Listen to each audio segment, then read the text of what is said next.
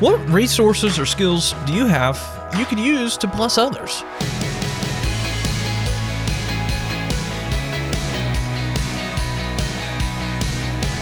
Hey there, I'm Andrew Stevens, and this is Unlocked, your daily key to unlocking God's Word and your life. Our devotion today is going to focus on birds and also how God supplies our needs. Yes, I promise those have to do with each other. This one is called Look at the Birds and was written by Lizzie Joy. It's not often that I eat out, but this one time in February was especially memorable. I was in the drive through of a burger joint with my mom. Want anything? She asked. I said no, but when I smelled my mom's perfect burger, I changed my mind. Thankfully, she was patient and turned around, but the restaurant got my order wrong. They gave me extra buns. I shrugged my shoulders and was prepared to dive into the juicy burger when my mom spotted something that hadn't been on the drive through curb before a bird.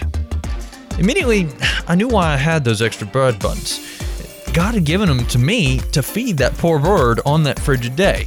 It was a literal picture of when Jesus said, Look at the birds. They don't plant or harvest or store food in barns, for your heavenly Father feeds them. And aren't you far more valuable to Him than they are? I got to live out that verse. This encourages me in two ways. First, like Jesus said, if God loved that bird enough to place me at the right spot, at the right time, with the right resources to feed it, uh, what does that mean he'll do for me or for you? We're worth more to God than any bird, and we can depend on God to take care of us. He promised, and He meant it. Second, while we often worry about God providing for us, sometimes we forget that God might be taking care of others through us. God may give us extra that we can use to bless others. Usually, I feel like I'm the one that others bless, but in feeding that bird, I was reminded that God will always make a way to use my resources, whatever they are, to give to others. And what a blessing it is that I get to give. So let's talk about this. What are some questions going through your mind right now?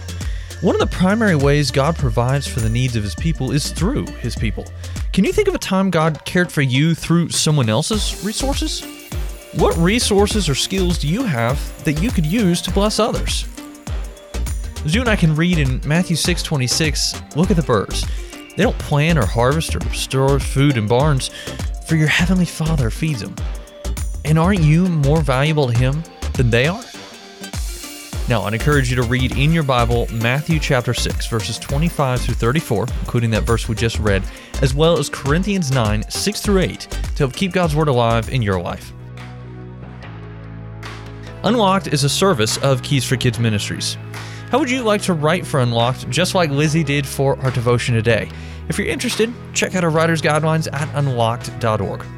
Also, be sure to check back tomorrow because Emily is going to take a look at someone that was put to shame.